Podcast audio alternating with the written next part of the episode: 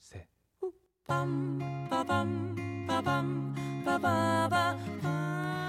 책 속에 깊이 숨겨진 내 마음을 찾아보는 시간, MBC 라디오 팟캐스트 서담.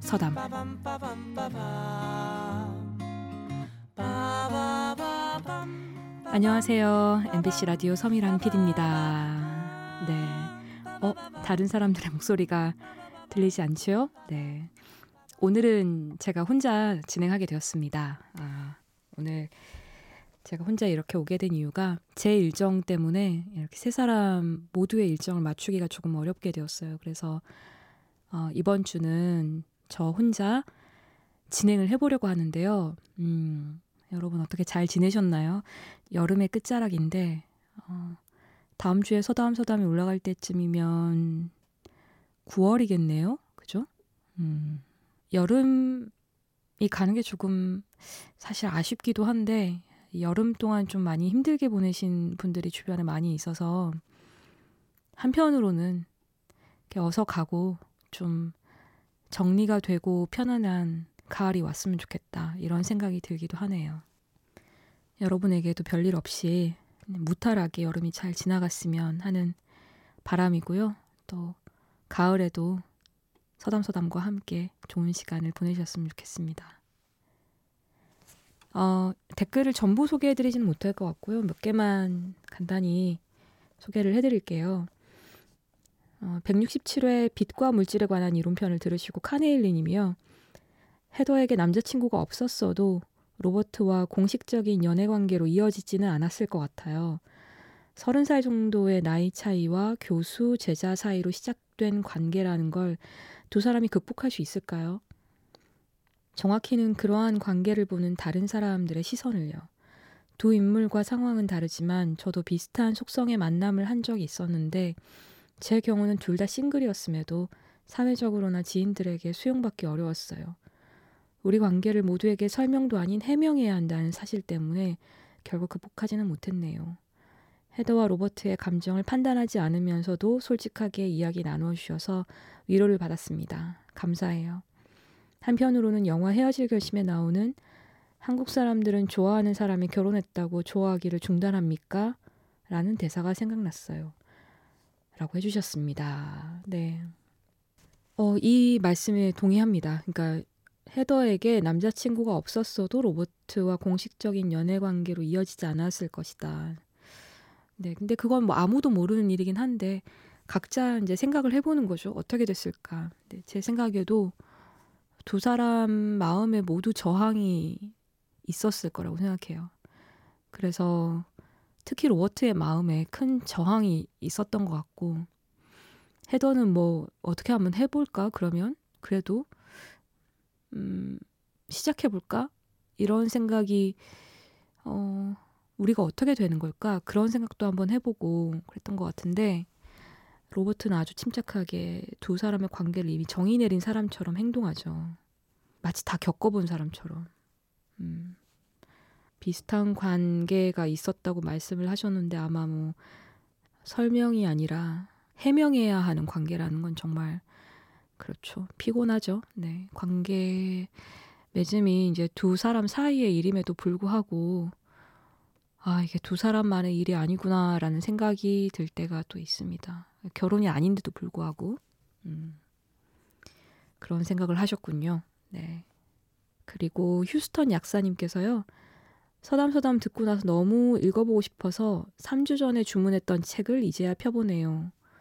기대됩니다. 라고 하시면서 빌 브라이슨의 책을 올려주셨어요. 그래서 원서로 세상에 이 책을 원어로 읽으시면 그 언어의 느낌으로는 또 어떨까 궁금합니다. 근데 진짜 한국어로도 너무 재기발랄하게 번역을 해놔가지고 저희가 진짜 즐겁게 읽었었는데 축하드립니다. 재미있는 책이 아닐까 생각합니다. 그 느낌을 그대로 살려서 번역을 하려고 노력을 한 것 같았거든요. 읽어보시고 어땠는지도 한번 공유를 해주시면 좋을 것 같네요.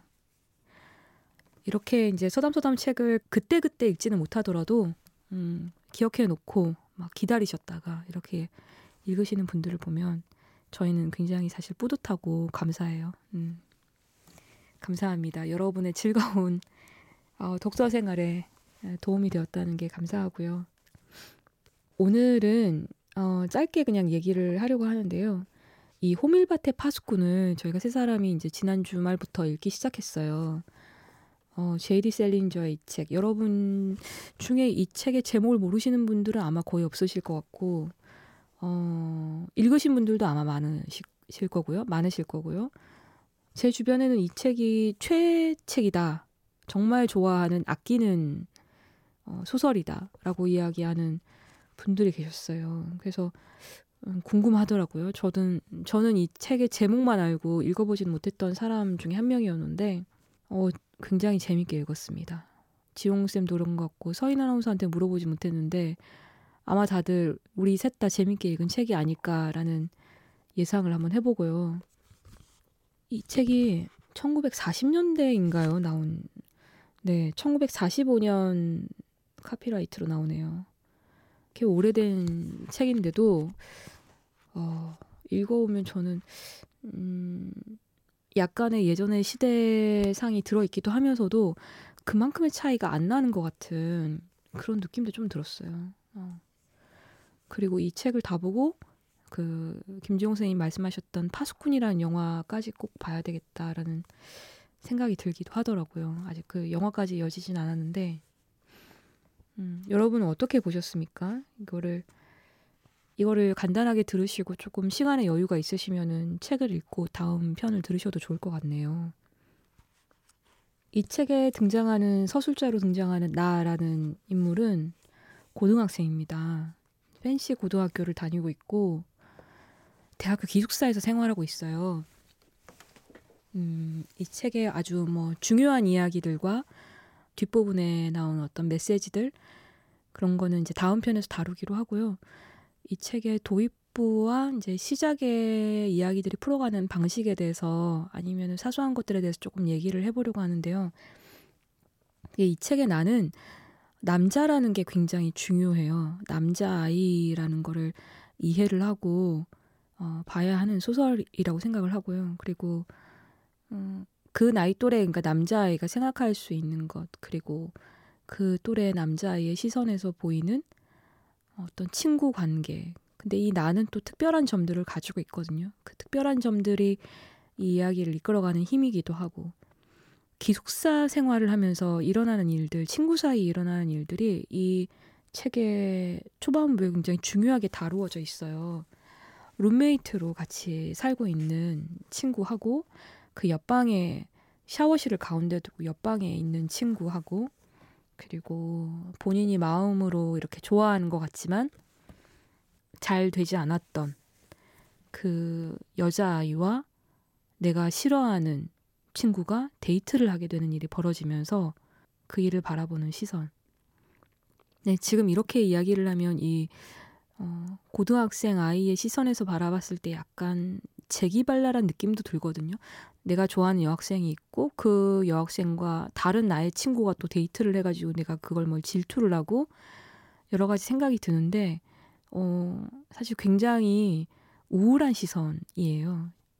이 나라는 아이가 이 책에서 일들을 서술하는 방식이 굉장히 우울해서 왜 이 아이는 이런 시선을 가지게 되었고 어떤 마음으로 학교를 다니고 있고 그러다가 학교에서 사실 퇴학을 당하게 됩니다. 그래서 기숙사도 쫓겨나고 학교도 나오게 되는데 뭔가 삶의 끝에 몰려 있다는 생각이 들어요. 이 아이가 10대임에도 불구하고 지금 이제 어린 아이가 이 나이의 아이로서 감당할 수 있는 상황인지